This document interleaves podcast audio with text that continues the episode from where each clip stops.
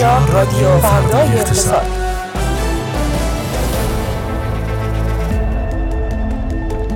روزتون بخیر.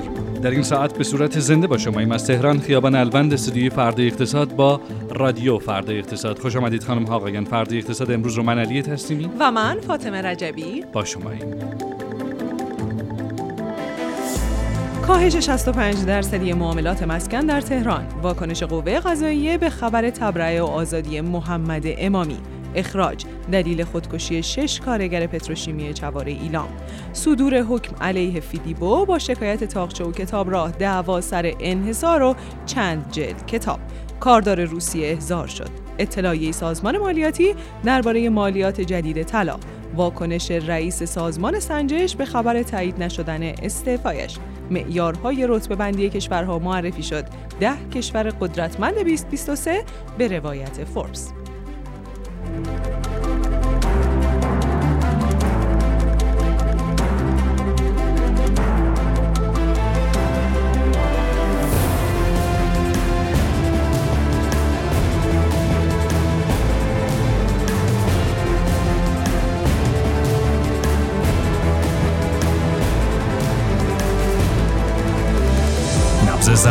اقتصاد شنیده نیست. در رادیو فردای اقتصاد.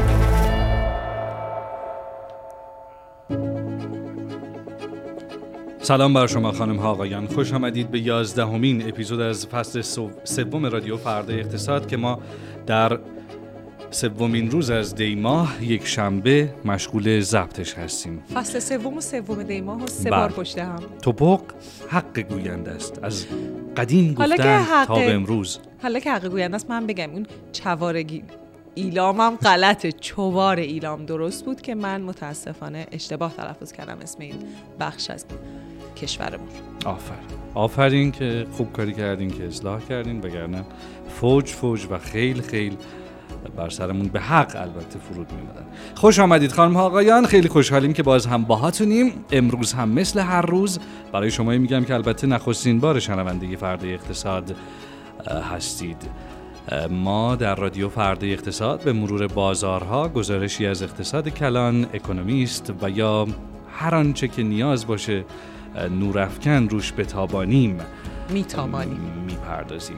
امروز اه، نگاهی داریم به بازارها. بعد از اون گزارشی در رابطه با یکی از کشورهای همسایه که گزارش جالبی هست و البته ارتباطی که به سرمایه گذاران ایرانی پیدا می‌کنه. و بعد از اون هم اکونومیست رو داریم با مانی بشرزاد. بریم سراغ مشروع خبرهایی که فاطمه سرخط اونها رو خوند. خبر اول این که خبرگزاری قوه قضاییه گفته محمد امامی از اتهام اصلی تبرئه نشده و اکنون در زندان در حال گذراندن محکومیتشه. در حکم عنوان اتهام عنوان اتهامی اصلی او که به موجب اون به 20 سال حبس محکوم شده هیچ تغییری رخ نداده. این آقای امامی همون آقای تهیه کننده است؟ بله طی چند روز گذشته خبرهای منتشر شده بود در رابطه با اینکه آقای محمد امامی از بخش بزرگی از عناوین اتهامیشون تبرئه شدن بله. و بنابراین حکمشون شکسته شده و نه تنها که آزاد شدن و یا در شرف آزادی هستن بلکه حتی به پروژه های سینمایی هم برگشتن و زمزمه هایی در این مورد چندی تو چیزی دیگه اصلا فراتر از زمزمه بود. حتی بعضی از رسانه های رسمی هم به ماجرا پرداختن اما همونطور که. اعلام کردی قوه قضاییه گفته که نه تنها ایشون تغییری در عناوین اتهامیشون و اصل حکمشون داده نشده بلکه خیلی مرخصی هم نیومدن. حتی قوه قضاییه دیگه الله علم گفته که ایشون در کل طول دوران محکومیتشون یک دوره اومدن مرخصی. حالا اینکه این دوره چند روزه چند ماه هست اینا ما نمی‌تونیم جوجه بوده. بله. شمال بوده.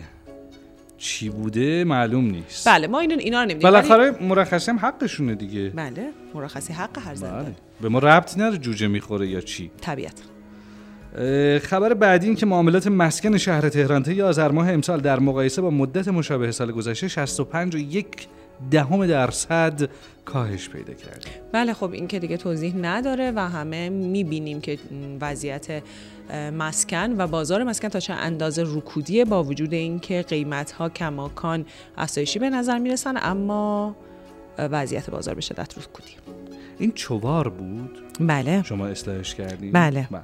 پنجشنبه سیوم آذر ماه دو کارگر پیمانکاری پتروشیمی چوار ایلام داخل کارخانه اقدام به خودکشی کردن بله شما اولش داشتی میخندیدی حد زدم آره. آخر جمله قیافتون این شکلی میشه آقای. تسلیمی بله آقای متاسفانه میگن نشون میده که نمی‌خونه خب خب معلومه نمی‌خونم. ما نمی‌خونیم که هیج... در هیجان خبر با شنوندمون و بداهه ها بیاد. می‌دونی؟ بله همینطور. حداقل گو... ام، گزیده اخبار رو گوش می‌کردی اونجا درباره خودکشی اشاره اونجا کرده من حواسم بود به زمان و آقای خبازی و این سمت بله. و اون سمت. به هر روی واقعا به درستی لبخند بر لب شما خشک شد بر لب هر بیننده و شنونده ای که چه این اخباری رو در جریانش قرار بگیره همین اتفاق میفته ماجرا از این قراره که پنج شنبه سیوم آذر ماه دو کارگر پیمانکاری پتروشیمی چوار ایلام داخل کارخونه اقدام به خودکشی کردن. این دو نفر در حال حاضر تو آی سی بستری هستن دستیار مدیر کل خلیج فارس وزارت البته مال خبر بعدی بود اما گزارش هایی منتشر شده در رابطه با اینکه دلیل اصلی خودکشی این افراد اخراج بوده حتی در وصیت نامه‌ای که نوشتن گفتن که ما این کارو در داخل مجموعه کردیم که نتونن بگن مشکلات خانوادگی دلیل این اقدام بوده. گفته میشه که طی مدت اخیر کارگران زیادی از این مجموعه اخراج شدن و نگرانی در بین کارگران دیگه هم وجود داره. این در شرایطی که طی ماه‌های گذشته معوقات پرداخت‌های نامنظم واقعا کارگران نه تنها این مجموعه بلکه بسیاری از مجموعه های دیگر رو واقعا ناچار و ناگزیر کرده. این اولین خبری نیست که طی چند روز گذشته در رابطه با خودکشی کارگران به دلیل اخراج و مشکلات شغلی میشنویم. چه بسا اگر داخل کارخونه خودکشی نمی‌کردن اصلا خبرش پخش نمی‌شد. امیدواریم که به سلامت برگردن به زندگی این دو عزیز.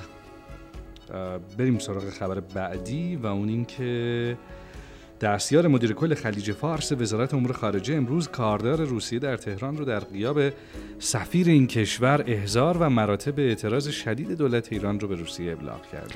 در واقع این احضار در پی تکرار حمایت دولت روسیه از دعاوی بیانیه ششمین نشست مجمع همکاری عرب و روسیه در مراکش صورت گرفته که دیروز مفصلا انگیزه های روسیه از این اقدام رو با آیسان تنها اینجا بررسی کردیم. مفصل. آره کاملا مفصل. اما نکتهش اینه که واکنش رسانه ها و شبکه های اجتماعی به این احضارم جالب بوده و خیلی ها گفتن که چه عجب یه اقدام عملی در این رابطه صورت گرفت.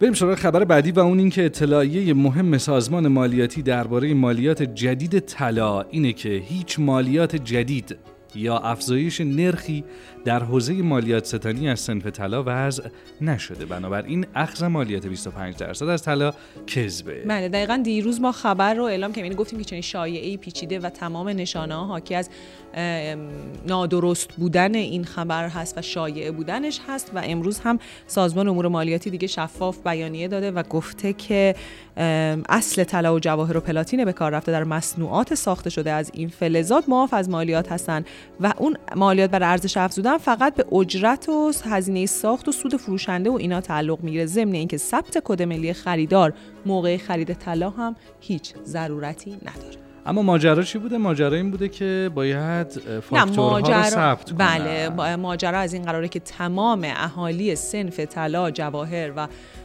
در واقع سنگ های قیمتی باید از این به بعد بابت هر مقدار فروش و با هر مقدار درآمد فاکتور و صورت حساب الکترونیک صادر بکنن که این بله. فاکتور و صورت حساب الکترونیک در سامانه مالیاتی ثبت بشه بابت شفافیت درآمدهای این گروه. بسیار. و امیدوارم بابت این معترض نبوده باشه. هستن. نباشن. بله. مثل بقیه. مثل کارمند و کارگر که مالیاتشونو قبل از گرفتن مثل یک. شهروند خوب پرداخت می‌کنن شما هم بیش از اونها گلی به سر جامعه نمی‌زنی که مالیاتت نخوای بدی یا هر چیز دیگری. مالیاتتو بده. بریم سراغ خبر بعدی این که پور عباس رئیس مستعفی سازمان سنجش گفته از صبح 27 آذر 1402 هیچ گونه مسئولیتی در قبال سازمان سنجش آموزش کشور به عهده من نیست و هیچ تم... اوه، پام خورد به پای عذرخواهی می‌کنم و هیچ تماس و ارتباطی هم با سازمان برقرار نکردم تا کنون هیچ تماسی از سوی وزارت علوم هم با بنده گرفته نشد چرا این؟ ماجرا از این قراره که دبیر شورای عالی انقلاب فرهنگی امروز گفته که وزیر علوم استعفای رئیس سازمان سنجش آها. رو نپذیرفته می‌دونیم که رئیس سازمان سنجش پیرو حکم دیوان عدالت اداری در رابطه با لزوم بازگشت به تحصیل کسانی که شائبه تقلب در رابطه با اونها در کنکور سراسری وجود داشته داده و رئیس سازمان سنجش هم در اعتراض به این اتفاق استعفا داد و گفت که در تا وقتی که ایشون رئیس یک مجموعه نمی‌تونه بپذیره که چنین افرادی بتونن وارد دانشگاه بشن دوباره بله. فوربس ده کشور قدرتمند در سال 2023 رو از منظر سیاسی اقتصادی مدیریت و روابط بین المللی رتبه بندی کرده. بله با گزارش گزارش جالبیه. نکته قابل توجه در این تقسیم بندی عربستان و اماراتن که رتبه های نهم و دهم قدرتمندترین کشورها تو رتبه بندی فوربس رو به دست آوردن. بله. آمریکا کماکان در سال 2023 همچنان قدرت خودش رو در بین بقیه اقتصادهای بزرگ حفظ کرده و تو صدر جدول قدرتمندترین کشور سیاسی و اقتصادی قرار گرفته. توی این گزارش دو عامل مهم و اثرگذار بر رتبه بندی اقتصادی و سیاسی کشورها بررسی شده که اقدامات رئیس جمهور و جمعیت این کشورها بوده. در واقع اقدامات رئیس جمهور می‌تونه باعث رشد اقتصادی تقویت روابط بین المللی قوی و ارتقای قابلیت های نظامی بشه و اندازه جمعیت یک کشور می‌تونه بر رتبه بندی قدرت اون تاثیر بذاره. جمعیت بیشتر به معنای نیروی کار بیشتره که موجب رشد اقتصادی میشه. اما عجیب که چطور عربستان و امارات رئیس جمهور ندارن. من خودم وقتی که گزارش رو میخوندم این نکته به نظرم جالب شد. بعد از آمریکا هم به ترتیب چین، روسیه، آلمان، بریتانیا، کره جنوبی، فرانسه، ژاپن و همونطور که گفتم عربستان و امارات متحده عربی دارای بیشترین سهم تولید ناخالص داخلی در سال 2023 بودن و جزء کشورهای قدرتمند محسوب شدن. بسیار عالی. خب با فاطمه اسماعیلی می‌خوایم بریم نگاهی داشته باشیم به آخرین وضعیت بازارها. به همین جهت یک فاصله کوتاه می‌گیریم باز میگردیم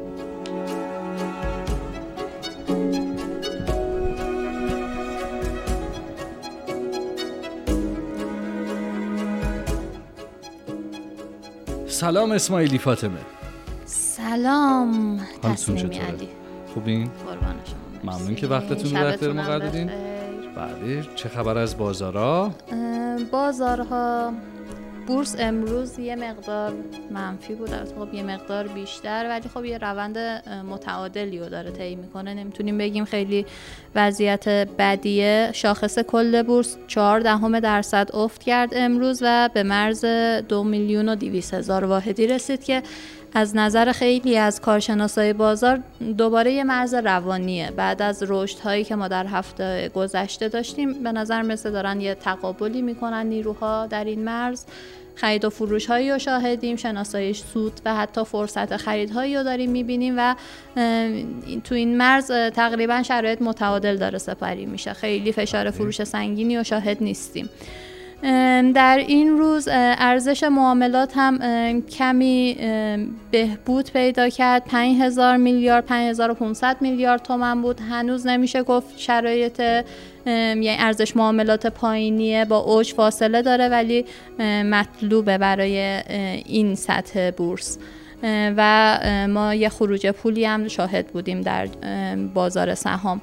در بازار ارز دلار بعد از اینکه روز گذشته تا 50200 تومن هم رشد کرد امروز دوباره روند کاهشی رو طی کرد به مرز 50000 رسید. برای دقایق پایین این مرز هم معامله شد ولی خیلی دووم نیاورد و ما در همون مرز 50000 تومن که من باز هم میگم یه مرز روانیه اینم برای دلار. ما هر بار شاهد هستیم که به طور موقت این مرز رو میشکونه و نرخها پایین تر میاد ولی دوباره برمیگرده بالای این مرز. بله در بازار طلا سکه امامی کمی کاهش داشت نیم درصد 29 میلیون 248 هزار تومن معامله شد نیم سکه 15 میلیون و 300 رب سکه 10 میلیون و 300 و سکه گرمی 5 میلیون و 700 خیلی خبر خاصی در بازار ارز و طلا نیست که بخوایم روش مانور بدیم و وضعیت بازار رو با اون ارتباط بدیم. بسیار عالی. خب بازارها هم تموم شد و بریم سراغ گزارشی که برمیگرده به وعده های یکی از کشورهای همسایه یعنی وعده هایی که در رابطه با سرمایه گذاری در یکی از کشورهای همسایه‌مون داده میشه. بله روز پنجشنبه خبر رسید که بانک مرکزی ترکیه نرخ بهره سیاستی این کشور را به 42.5 درصد افزایش داده 2.5 درصد بیشتر از نرخ بهره قبلی بود. چیزی که ما می‌بینیم توی شبکه های اجتماعی حتی اسمس ها و تبلیغاتی که برای اون میاد این که بیاین یه سود جذاب بالای 40 درصدی در بانک های ترکیه به شما میدن و می‌تونه سرمایه گذاری جذابی باشه. می‌تونه؟ ما می‌خوایم همین رو بررسی کنیم. چیا رو به ما نمیگن؟ آیا واقعا این نرخ های بهره جذابه؟ در نگاه اول بیایم نرخ بهره رو نگاه کنیم. بله این افزایش نرخ بهره از انتخاب مجدد آقای اردوغان به عنوان رئیس جمهور ترکیه شروع شد. در می 2023 آقای اردوغان بعد از اون آقای شمشک رو به عنوان وزیر داراییش معرفی کرد و خانم حفیظ ارکان هم به عنوان رئیس کل بانک مرکزی. اردوغان خب خیلی با افزایش نرخ بهره مشکل داشت. مدت ها این تلاش رو می‌کردن اعضای تیمش که افزایش نرخ بهره رو داشته باشن برای کنترل تورم ولی مقاومت می‌کرد. در نهایت با این تیم جدید اقتصادیش یه تغییر آرایش هم داد و سیاست ها رو تغییر داد. نرخ بهره سیاستی بعد از انتخابات دیگه. بله دقیقا از می 2023 شروع شد این افزایش نرخ. از حدود 9 درصد با یه سرعت بالای افزایش پیدا کرد و روز پنجشنبه به 42.5 درصد رسید. تا اینجای کار خب همه چی درسته نرخ بهره 40 درصدی واقعا جذابه ولی چیزی که شاید تو این تبلیغات به ما نگن اون نرخ تورم ترکیه است. بله ما سرمایه گذاری می‌کنیم تو بانک های ترکیه 40 درصد هم سود می‌گیریم ولی قدرت خرید ما با شاخص تورم سنجیده میشه که در حال حاضر 20 درصد بالاتر از اون نرخ بهره ای که بانک ها دارن میدن. حدود 62 درصده. پس اون بهره واقعی که داریم دریافت می‌کنیم نه تنها 40 درصد نیست بلکه یک بهره منفیه. اما فاطمه من مطمئنم وقتی که اینا رو میگیم یه واکنشی ناخودآگاه در ذهن مخاطبون هست که خب تو ایران وضعیت ولی از این بدتره. یعنی تو ایران این اختلاف ها یا بیشتری یا نه؟ تو ایران الان ما تورمی که شاهدیم و نرخ بهره که شاهدیم بهره منفی ما هم واقعا مثبت ما یه انتظارات تورمی داریم که از ابتدای سال کمی کاهش پیدا کرده و چشم اندازی هم که وجود داره اینه که خیلی تغییری نداشته باشیم ما در انتظارات تورمیمون. پس با این شرایط وقتی اون انتظارات تورمی رو محاسبه می‌کنی نرخ بهره واقعی ما اتفاقا مثبته. آخه ببین وقتی که ما میگیم تو الان میگی اون بانک های ترکیه میگن که ما 40 درصد بهره میدیم ولی تورم ترکیه 60 درصد, درصد خب ما اینجا بهره ای که نرخ بهره ای که حالا بانک ها اونایی که تقلب می‌کنن و مثلا حالا دور می‌زنن و ایناش هم باز اونقدی بیشتر نه. ولی میگن 23 درصد دیگه. ولی تورم ما خب من دارم از نرخ تورم انتظاری صحبت می‌کنم. اتفاقی ما که در ترکیه شاهد هستیم هم آقای شمشک هم خانم حفیظ ارکان صحبت کردن. اینکه شما در یک بازه سه, سه ساله می‌تونین منتظر کاهش نرخ تورم باشین و مهار تورم باشین. البته میگم من متوجه این هستم که ما صرفا الان داریم ترکیه رو به عنوان یک یک فرصت سرمایه گذاری که بعضیا دارن معرفی بله. می‌کنن بررسی می‌کنیم که ببینیم این ادعا تا چند اندازه درسته. اما اون طرف می‌دونیم. خب وقتی که اینجوری در روی ترکیه حرف می‌زنیم این نگاه ها میاد آره این کامنت و این نگاه وجود داره بین مخاطب ما که خب اینجا چه جوریه که می‌خوام بگم یعنی منظور ما این نیست. ما این رو می‌دونیم که اینجا منطقی و اینها نیست. اما ما می‌خوایم بررسی اگر کنیم که می‌خوایم ببینیم که این گزینه هایی که به ما اعلام میشن که یکی سرمایه گذاری مثلا توی حال بانک های ترکیه است این چقدر منطقی؟ دقیقا. اتفاقا یکی از نکاتی که می‌خوایم بررسی کنیم همین روند ارزش لیره. ما خب طی سالهای اخیر ارزش ریال خیلی کاهش پیدا کرده ولی آیا توی ترکیه وضعیت متفاوته؟ ما اگه یه مقایسه ای کنیم نرخ لیر سال 93 1500 تومن بود و الان در سال 1402 حدودا 1700 تومنه. این در حالیه که حالا لیر رو به دلار بیایم نگاه کنیم. ارزش هر دلار به لیر در سال 2021 هفت بود و در حال حاضر به سی رسیده. یعنی نرخ لیر هم جزء ارزهایی که همپای ریال شاهد سقوط ارزش طی سالهای اخیر. و همینطور من اشاره کردم اون چشمانداز هم هنوز وجود نداره. سیاست ها رو به بهبود اقتصاد ترکیه رو به بهبوده ولی خود خانم ارکان و آقای شمشک هم اعلام کردن خیلی زود منتظر مهار تورم نباشید. ما سیاستی به عنوان سرکوب ارزی رو نخواهیم داشت. حتی اگه شوکی به بازارها وارد بشه در ترکیه. پس با این چشمانداز واقعا خودمون بیایم ببینیم کشور ترکیه جای مناسبیه برای سرمایه گذاری در سپردهای بانکی که حالا نرخ 40 درصد هم دارن میدن یا خیر. از طرفی حالا نمی‌دونم من واقعا متخصص کامنت دادن در این حوزه نیستم. اما ما مثلا می‌بینیم که وقتی کامنت تخصص نمی‌خواد نه به هر حال. خب مثلا ما می‌دیدیم که در یک دوره نسبتا طولانی خیلی از ایرانیا تو بازار مسکن ترکیه سرمایه گذاری کردن و بعد با تغییر بعضی از سیاست ها دچار زیان هایی شدن حقیقتا. یا همین الان هم ما می‌بینیم که سیاست ها در این زمینه تو ترکیه در حال تغییره و یه ریزش خیلی نسبی رو شاهد بودیم.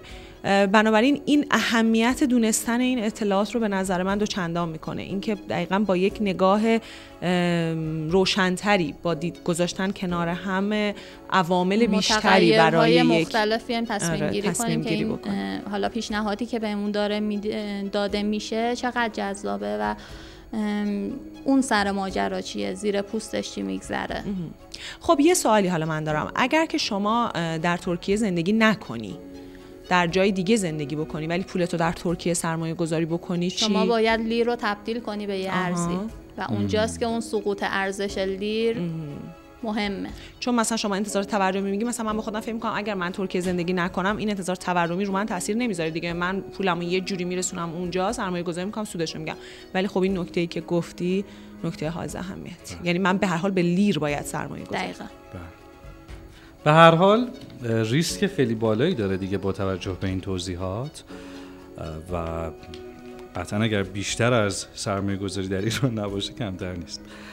متشکرم. که همه جوانه رو بررسی کنیم آره بله. اینجا هم دانششو می‌خواد برنامه همراه سرمایه گذار بله بله. شنبه ها که از هر فرصتی استفاده کنیم. واقعا این از هر فرصتی استفاده کردن برای معرفی همراه سرمایه گذار به خاطر اینه که ما خودمون همینقدر حقیقتا استفاده می‌کنیم. ببینید هر همراه سرمایه گذار خیلی واضح بخوام بگم. برای همه است. یعنی فقط برای الیت اقتصادی نیست. مثل حتی برای سرمایه گذاری مالی هم نیست راستشو بخواین. یعنی من دیروز داشتم با یه نگاه دیگه ای آیتمش رو بررسی می‌کنم که برای زندگی چون من همین چند وقت پیش مثلا یکی از اصطلاحات این برنامه رو در با یه بحث مثلا توی یه بحث سیاسی استفاده کردم اصلا. گفتم بله. که تو سوگیری بازماندگان مثل مثل کره صبحانه است روی نون. حالا تو می‌خوای روش پنیر ما می‌خوای مربا بریز هر چی. واقعا کره هست. واقعا یه کتاب از یه کتاب از اصطلاحات اصطلاح و مثالای تصمیمی باید چاپ بکنیم. ممنونم استفاده کنیم. ممنون از شما. متشکر خدا نگهدار. باید خدافظی می‌کنیم. مانی بشرزاد به ما میپیونده. تا لحظاتی دیگه بشنوید موسیقی رو باز میگردیم.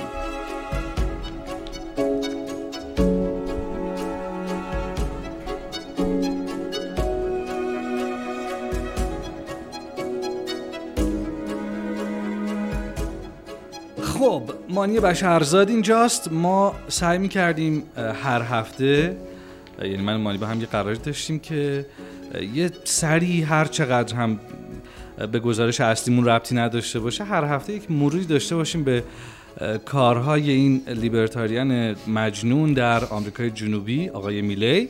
و خب از قضا یکی از تیترهای اصلی اکونومیست هم در رابطه با اقدامات اخیره. ایشون بود که مانی می‌خواد بهش بپردازه. سلام دلم تنگ شده بود برای این فضا. با وجود اینکه کمتر از یه هفته است ولی باز آدم دلش تنگ میشه. زود زود آره، دلش تنگ میشه. دلم تنگ میشه. این تیتر اکونومیست بود که خاویر میله شوک درمانی آغاز کرد.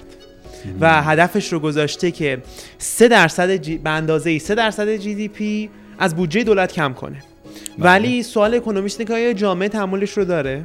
و تو طول این گزارش می‌خواد در مورد این صحبت اونم کنه. مردم بی‌اعصاب آمریکای جنوبی. همین الان اعتراضات شده. یعنی همین الان به سیاست های میله اعتراضات شده و, و جالب اینه که اونقدر هم رادیکال نبود سیاست هاش یعنی اونقدری که خود من فکر می‌کردم رادیکال باشه یه سی فرمانی رو داد که اصلا اونقدر رادیکال نیست. یعنی خیلی جاها رو می‌خواد اصلاح کنه. البته نظر تو که می‌دونی خیلی من نه نه مثلا دو برابر مثلا اگه از فاطمه. آره، بپرسی. ناز دو برابر کردن مالیات بر واردات اصلا یک libertarian نیست. ولی این کار کرده. مثلا برای مثال بگیم یعنی حتی یه دید میانه هم بذاریم باز نظر میاد که رادیکال نیست اقداماتش. اما تو سخنرانی پیروزیش گفته برای سختی کشیدن هیچ آلترناتیوی نیست.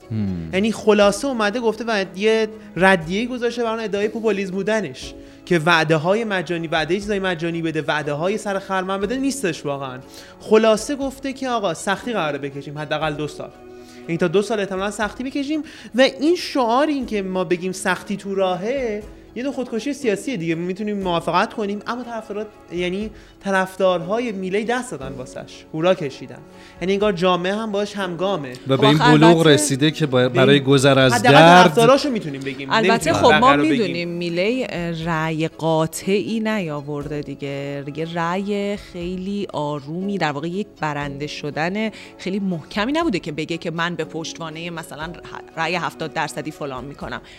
خیلی رأی مرزی آورده. بنابراین اینکه ما بگیم که مردم دیگه آگاه شدن دیگه آماده ان و می‌خوان مثلا نسبت به تغییرات اون آمریکای جنوبی که کلا جنبش های سوسیالیسم مثلا از 40 سال گذشته 36 سال قدرت داشته معلومه می‌تونیم با قدرت بگیم آگاه تر شدن. اما خب آگاهی خیلی ایدال وجود نداره که بگیم 90 درصد جامعه همگام هم با خب ایده های اما نسبت به گذشته خب خیلی خب مثلا. شما ببینید تو یه کشوری مثلا مثل همون شیلی اینا یکی در میون جابجا می‌شدن. یعنی اینجوری نیست که خب بگیم الان راست اومد. خب آگاه شدن خب خدا رو شکر. بعد مثلا چپ اومد. ای دوباره اینا چرا دادون شدن؟ اینجوری که نمی‌تونیم به ماجرا نگاه ولی لیبرتاریان تو خود آمریکاش هم رای نمیاره خیلی نکته مهمیه. یعنی لیبرتاریان تو خود آمریکا بالای دو تا ایالت دستشون نیست. اینکه بیای حتی با یه مارجین خیلی کم باز انتخابات رو ببری خب خودش خیلی.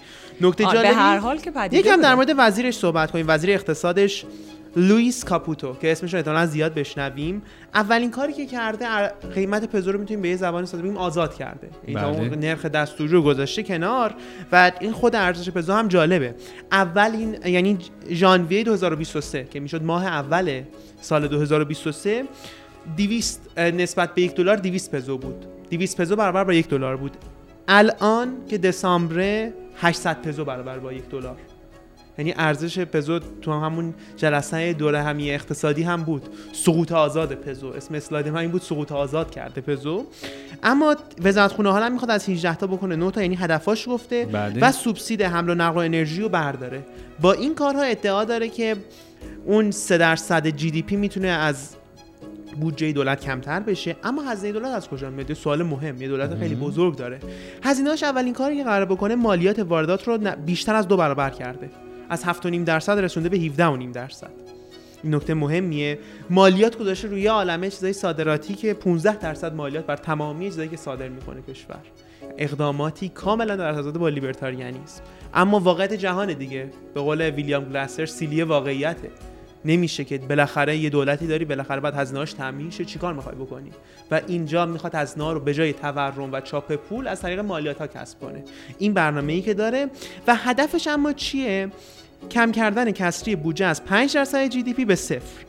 و همین کاپوتویی که در موردش صحبت کردیم وزیر اقتصادش میاد میگه اعتیاد به کسری بودجه رو می‌خوایم از بین ببریم. و چه اعتیاد مزمنی هم می‌خواد از بین ببره؟ تو 123 سال گذشته 113 سال کسری بودجه داشته کشور آرژانتین. امیدوارم که خماریش آره خب و؟ نگرانی دقیقا خماریه است. IMF 43 میلیارد دلار طلب هم داره. در کنار تمامی این دولت بزرگی که داره یه طلب یه بدهی 43 میلیارد دلاری هم به IMF داره اما IMF استقبال کرده. از سیاست های میلی رأی اما یکم برگردیم به اون بعد سرمایه گذاریش رئیس شرکت سرمایه گذاری گفته سرمایه گذاره از کارهای میلی خوششون اومده اما چند تا چالش وجود داره. اولش اینه که کوتاه مدت ریاضت اقتصادی و تورم های بالا ممکنه باشه اما اینکه در بلند مدت برد می‌کنه میله یا نه بستگی داره که اعتماد بازارها رو به دست میاره یا نه. اعتماد بازارها یعنی چی؟ اکونومیست میگه که مشکلات اجتماعی به وجود نیاد. یعنی اعتراضات بلند اعتصابات زیاد. اگه اینا به وجود بیاد طولانی خب مدت نشه. آره دقیقا. طولانی مدت نشه. چرا باید اعتراض کنن اگر بدونن که این مسیر کشور رو از تورم، کسری بودجه دولت و همه این مسیر بیمارگونه اقتصاد تا دلیل نجات می‌تونیم بگیم. دلیل اول اینه که سختی داره. یعنی حتی اگه فردی هم بدونه که تمامی اینا رو قراره این کسری بودجه و تورم های بالا و این سختی ها قرار در طولانی مدت از بین بره با این سیاست ها می‌دونه که تو کدام مدت زندگی سخت خواهد شد.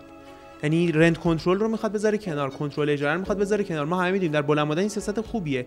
اما کوتاه مدت اونی که مثلا 50 به مثلا 5000 پزو می‌داده الان باید یه 10000 پزو بده. خب کوتاه مدتش سخته. با وجودی می‌دونه تو بلند مدت به نفعشه اما کوتاه مدت کاملا به ضررشه و این می‌تونه باعث شه که بیاد اعتراض کنه و منطقی هم هست.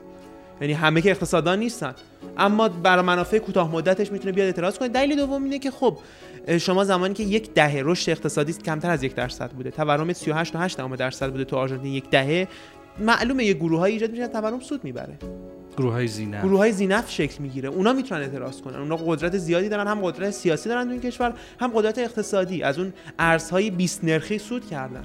از اون تورم 138 درصدی ماه پیش سود کردن. اینا معلومه اعتراض می‌کنن. حالا خودشون شاید مثلا یک سرمایه‌داری باشه یک سیاستمداری باشه که خوش نمیاد بیرون اعتراض کنه.